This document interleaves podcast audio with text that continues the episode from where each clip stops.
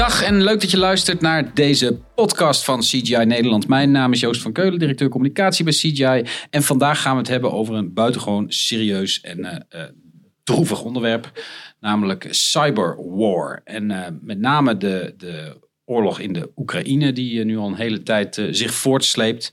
En naast mij zitten twee collega's die daar op persoonlijke titel nauw bij betrokken zijn.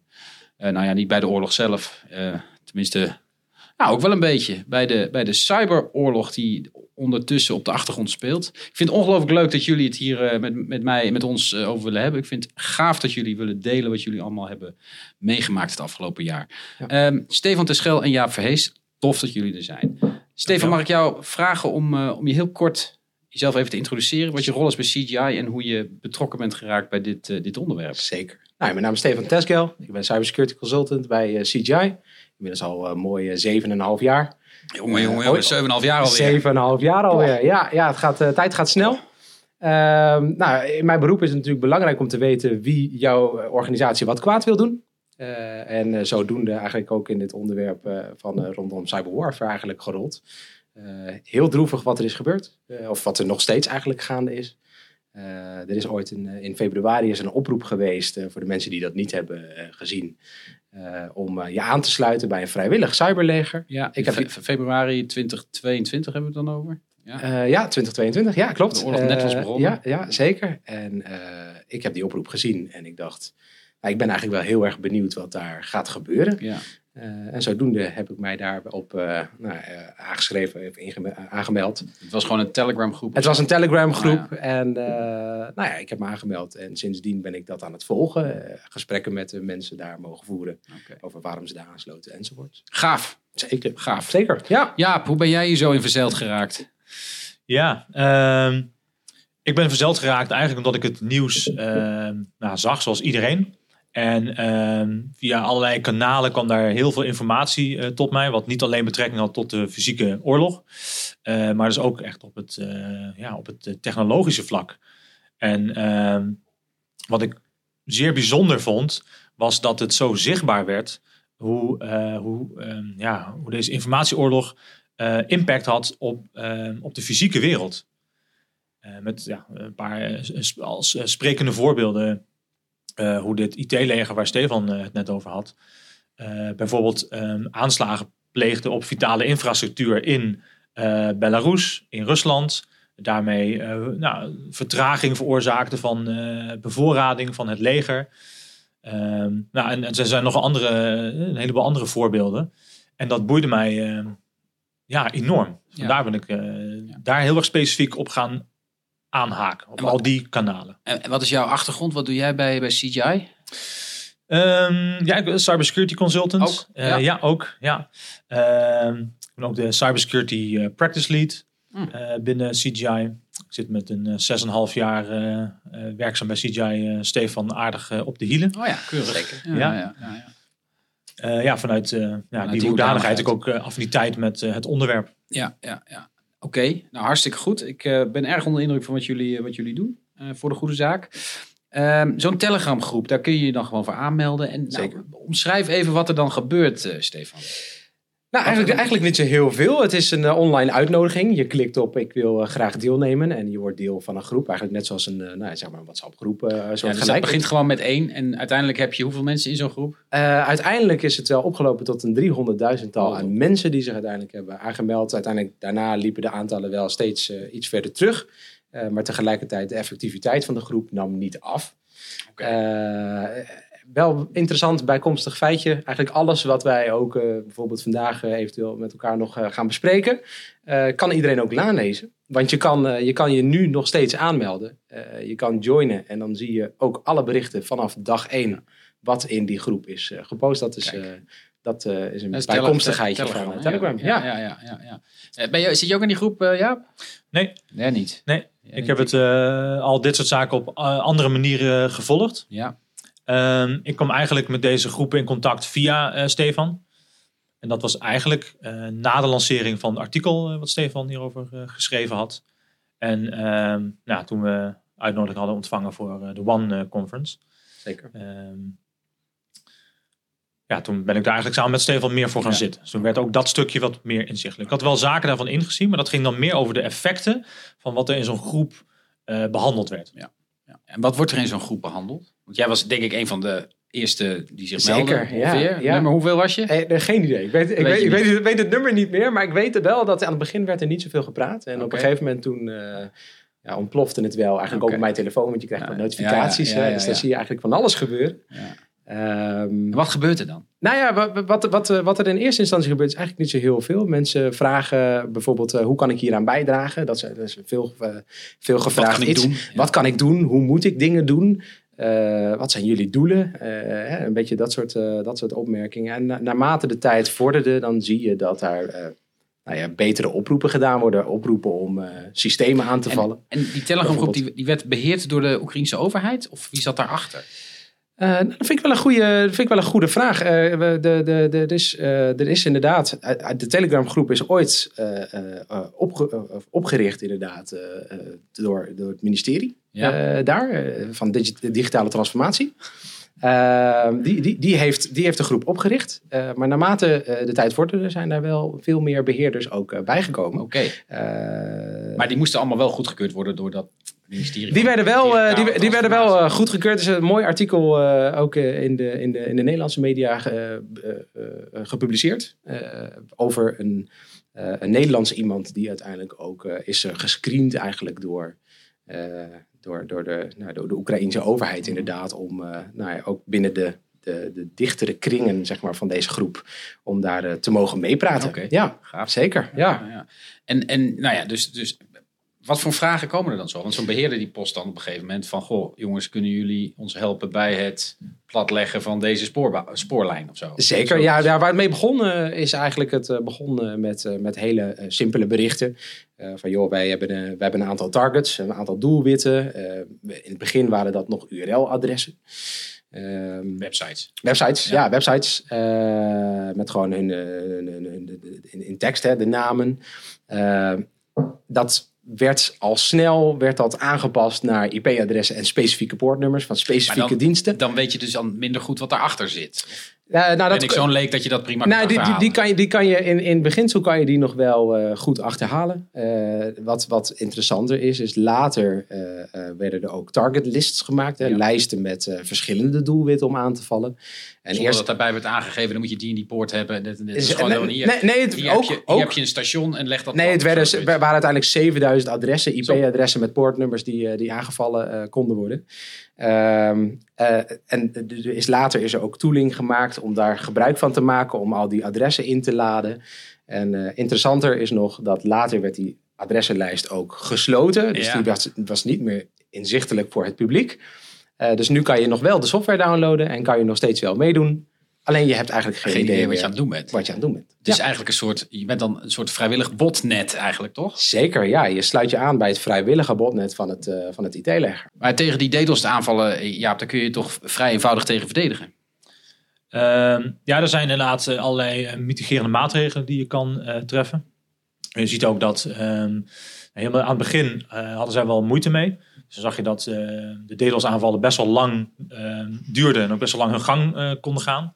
En na een tijdje zag je meer mitigerende maatregelen komen die ook steeds sneller werden opgezet. En dan zag je daarna ook weer dat het IT-leger daar ook weer op anticipeerde. En ehm, ja, dan eh, bijvoorbeeld als ze wisten dat één ehm, eh, dat één doelwit op meerdere manieren aan te vallen was. Dat is gewoon eerst één IP-reeks A.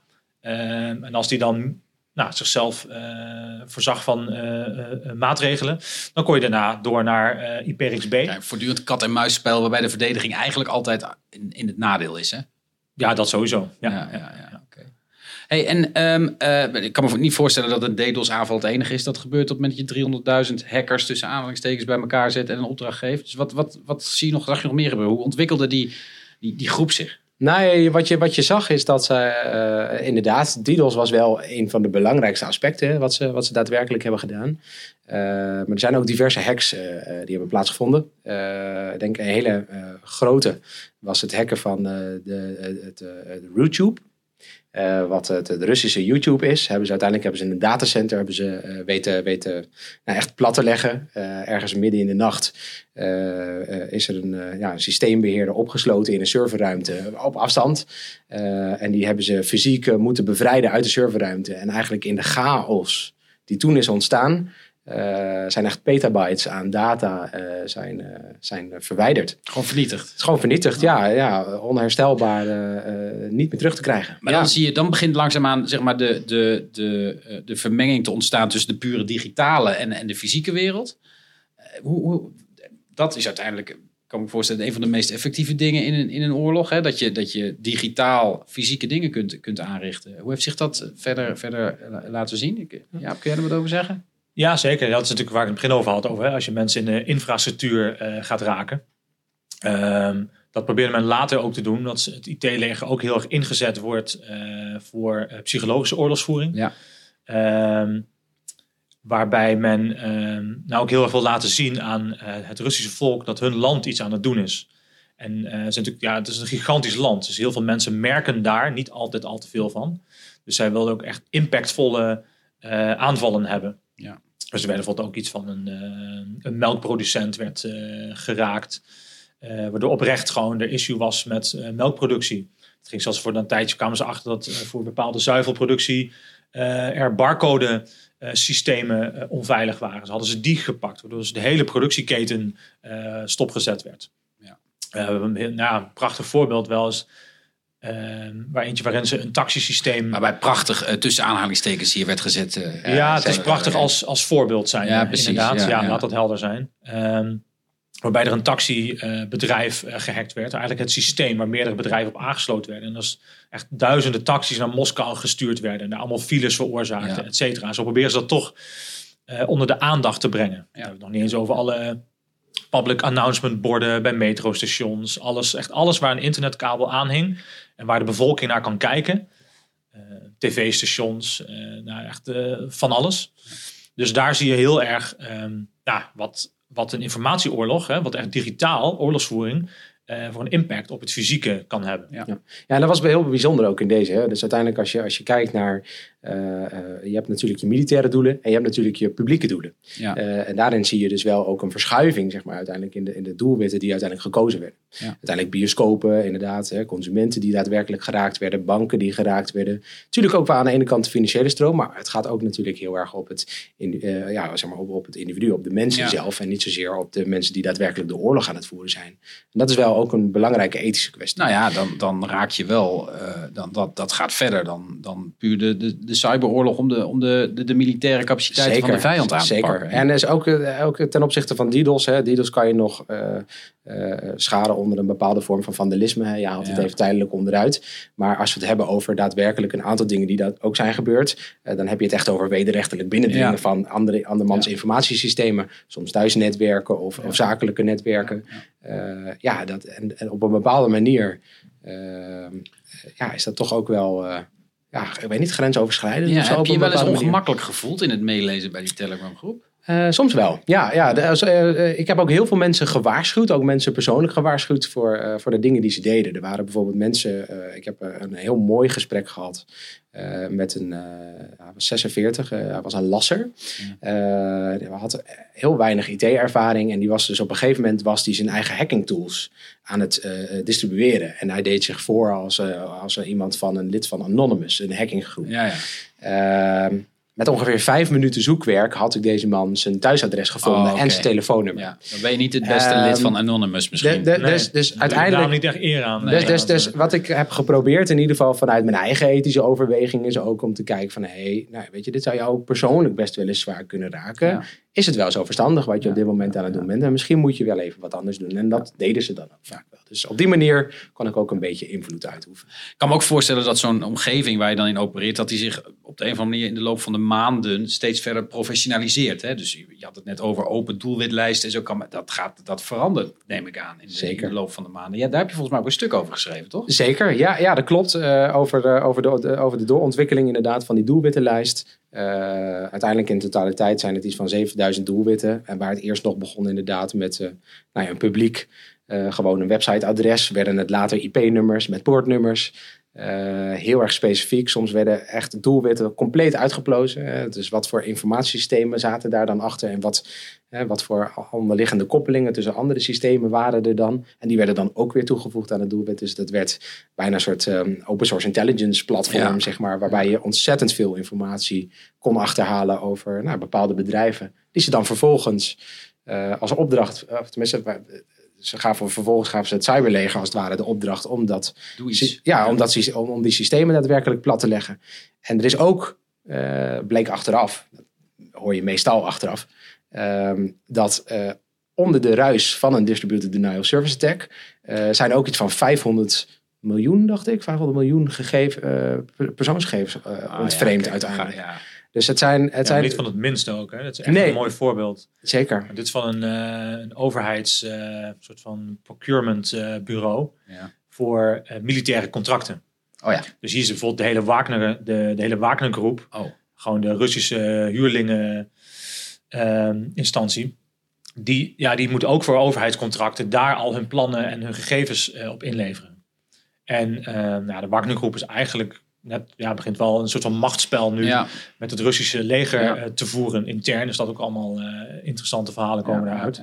Alleen, uh, ja, dus ook daarvan kwam heel veel naar buiten. Over, En dat geeft ook weer een mooie voedingsbodem. Want dan krijg je natuurlijk een hele stuk van de Russische industrie, Russische militaire industrie, komt daar naar boven. Contactpersonen. Ja, en dat is een bijna onuitputtelijke bron van nieuwe doelen dan ook weer. En dan krijg je weer allemaal uh, nieuwe, nieuwe lijsten van. Ja, ja. ja, En daar komt allemaal weer informatie uit die ook weer bij andere zaken gebruikt wordt. Um, nou, bijvoorbeeld uh, als we kijken naar um, de systemen die, uh, die de Amerikanen gegeven hebben. We praten specifiek over de HIMARS. Ja, natuurlijk het raket. Het bekende raketsysteem. ja, precies. Bekend en gevreesd. Um, die zijn ongelooflijk duur. de dingen die ze afschieten ook. waarom? Omdat ze ook heel erg accuraat zijn. Ja. Eh, kunnen heel ver en zijn heel accuraat. Dat komt dat die ook werken met uh, ja, GPS, ja, GPS uh, GNSS, de globale term ehm, voor satelliet ehm, navigatiesignalen. En daar zie je ook wel, je had het net over het kat-en-muisspel. Nou, ook hier zie je dat. Dat uh, die raketten die worden gelanceerd, de Russen proberen dat natuurlijk tegen te gaan. Mm -hmm. Dus die gaan met spoofing en jamming, allerlei technieken proberen zij dat signaal te verstoren. Ja. Waardoor er weer tegenmaatregelen komen. Die raketten zijn heel robuust in het ontvangen van hun signaal.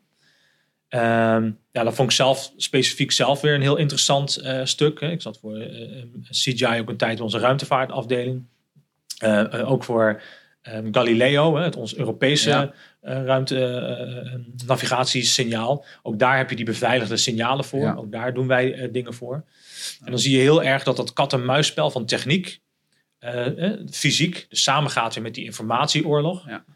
En dan nu ook weer, nou, bijna politiek komt erbij. Dus we, gaan nu, we gaan nu langzaam een, een, een technologieoorlog in. Ja. Hè, we gaan, als we praten over technologieën uh, die we niet mogen leveren aan bepaalde landen. Ja. Denk ook aan alle chips. Uh, ja, dat dus, dus die drie componenten van informatieoorlog, digitaal, uh, fysiek, wat voor impact het heeft, en politiek nu met die ja. technologie. Ja. dat maakt het ongelooflijk complex. Ehm, wel interessant. Ja, veel geleerd. Ja, absoluut. Ja, ja, ja, dat geloof ik. Ja. En toen, toen um, ben je, je, Stefan, jij hebt een stuk geschreven over de ontwikkeling van zo'n app en wat er allemaal plaatsvond. En toen ben je uitgenodigd voor een hele grote conferentie in één keer. Zeker, ja, ja. de One Conference. Ja, dat wat was, is dat, de One Conference? Uh, een van de belangrijkste, denk ik wel, uh, uh, events eigenlijk in, in Europa op het gebied van informatiebeveiliging. Er komen allerlei spe specialisten over eigenlijk heel de wereld. Uh, twee dagen bij elkaar samen om eigenlijk uh, nou ja, uh, met elkaar kennis op te doen, te leren, leren van elkaar, te netwerken, te ja. kijken wat we, ja, op, op, die manier een soort samenwerking te smeden tussen ja, eigenlijk vakbroeders en vakzusters eigenlijk om ja, de organisaties waar we voor werken ook daadwerkelijk beter te beveiligen. Hè? Te kijken naar feitelijke veiligheid van, van de omgevingen waarin we in werken. En dus ook om dit soort verhalen te delen. Ze hadden inderdaad een uh, het artikel van mij gelezen. En zij waren, ja, ze vroegen inderdaad of wij daar wilden komen presenteren. meteen aangegrepen natuurlijk. Ja, dat is, dat is dat is kans in een lifetime. En ik dacht eigenlijk dat uh, wordt waarschijnlijk ergens in een zaaltje gewoon voor de eerste keer. Maar we werden meteen uitgenodigd voor de main stage. en dat was heel erg spannend. Hoeveel mensen zaten er in de zaal? 973, ja, ja, blijft een getal. ja. Zo. Ja, ja, dat was uh, ontzettend spannend, maar ook echt ontzettend leuk om te doen. En ik denk ook goed om uh, ook, op, uh, ook, ook, op dat platform, of, of daar zo voor, voor ja, deze grote groep deze, bood delen, ja, deze boodschap ook te delen. Omdat ik denk oprecht dat het waardevol is om te beseffen wat er gebeurt in de wereld. en zeker voor ons als beveiliger. Wat was de kern van je, van je verhaal? Wat zijn nou de drie dingen die de mensen moeten onthouden van, van het moment dat je daar op het podium stond? Uh, nou, eigenlijk hadden we er vier dan. Oh, nou, dus, uh, maar als, als, als, het, als het mag. Gun ik, je als, extra. als het mag. Uh, nou, de eerste was natuurlijk de snelgroeiende community. Hè. Ja. Dus een van de belangrijkste dingen om, mee te nemen is dat ja, het, binnen een aantal weken waren er uiteindelijk 300.000 mensen op de voet die daadwerkelijk een bijdrage wilden leveren. Het tweede is natuurlijk de ethische, het ethische aspect. van joh, let op met wat je doet, waar je je aan verbindt en ja, wat je ziet is dat uh, uh, ja, so, so, soms worden er bepaalde grenzen overschreden in dergelijke groepen. En je hoeft niet overal aan mee te doen. Uh, het, het, is, het, is, het is een zeer gevoelige ethische kwestie. Ja. Uh, derde was uh, met name dus de, de continuous, continuous development, hè, het doorontwikkelen van, uh, van deze groep. Een beetje learning by doing op dat moment. Eigenlijk wel, ja. Je ziet dat aanvalsmethoden blijven doorontwikkelen. je ziet die target list bijvoorbeeld doorontwikkelen. En, en, en, je ziet dat er een soort lerend vermogen ontstaat ook onder de mensen. Meerdere tools werden geüpdate natuurlijk. En meerdere tools werden geüpdate. Er werden meerdere tools voor ingezet inderdaad. Ehm en uh, de laatste. Nou, wat ook een, een, positieve afsluiter wel. Oh ja. Uh, waar ik ook even naar gekeken had, is wat, hoe kijkt. Uh, kijk, want hoe nu de, bijvoorbeeld uh, de oligarchen hier naar kijken, dat is bekend. Die zijn er ja. vrij ne neutraal in. Ja. hoe de legertop er naar kijkt en de politiek, nou dat is, dat is evident. Maar hoe keek nou bijvoorbeeld de generatie daaronder? Ja. En zie je dat bijvoorbeeld heel veel jongeren uh, zich toch wel hebben uitgesproken. Dan praat ik wel echt ook over mensen met invloed. Hè? De influencers, als we die kennen. Ja. Uh, nou, of of nou, niet eens uh, influencer, maar wel gewoon de zoon of de dochter van. sommige berichten werden, nee, die waren maar een uurtje online. Daarna kregen ze waarschijnlijk een veeg uit de pan van papa of mama. Ja, ja, ja precies. maar sommige niet. En dat, dat is wel echt allemaal de nieuwe generatie. Ja. Dus daar hadden we toch maar een klein sprankeltje hoop uitgehaald van ja, die mensen komen ook ooit wellicht uh, aan de macht. En die, die informatie was op, op, een andere manier niet naar buiten gekomen. Dat was ook omdat het zo nadrukkelijk gevolgd werd vanuit die, vanuit die groepen. Het werd daar wel gecentraliseerd. Ja, uh, natuurlijk vanuit propaganda, vanuit Oekraïnse zijde. Van kijk, hè, niet iedereen ja. uh, steunt het. maar daardoor zie je wel dat het fenomeen überhaupt bestaat. Ja. Ja, Ongelooflijk nou ja, indrukwekkend verhaal, heren. dank jullie wel. Namens iedereen, denk ik, voor jullie inzet voor de goede zaak. Uh, in, in je eigen tijd, hè, want CGI, jullie werken bij CGI, jullie hebben heel veel geleerd. Daar gaat CGI nu mooi zijn voordeel mee doen. Maar ja. uiteindelijk uh, uh, hebben jullie dit allemaal persoonlijk gedaan. dank daarvoor. En um, thuis bedankt voor het luisteren. En ik hoop dat je het interessant vond. Mocht je nou meer willen weten over CGI, over werken bij CGI of contact met Stefan Teskel of Jaap Verhees, schroom niet om zijn berichtje te sturen via LinkedIn. dank voor het luisteren en tot een volgende keer.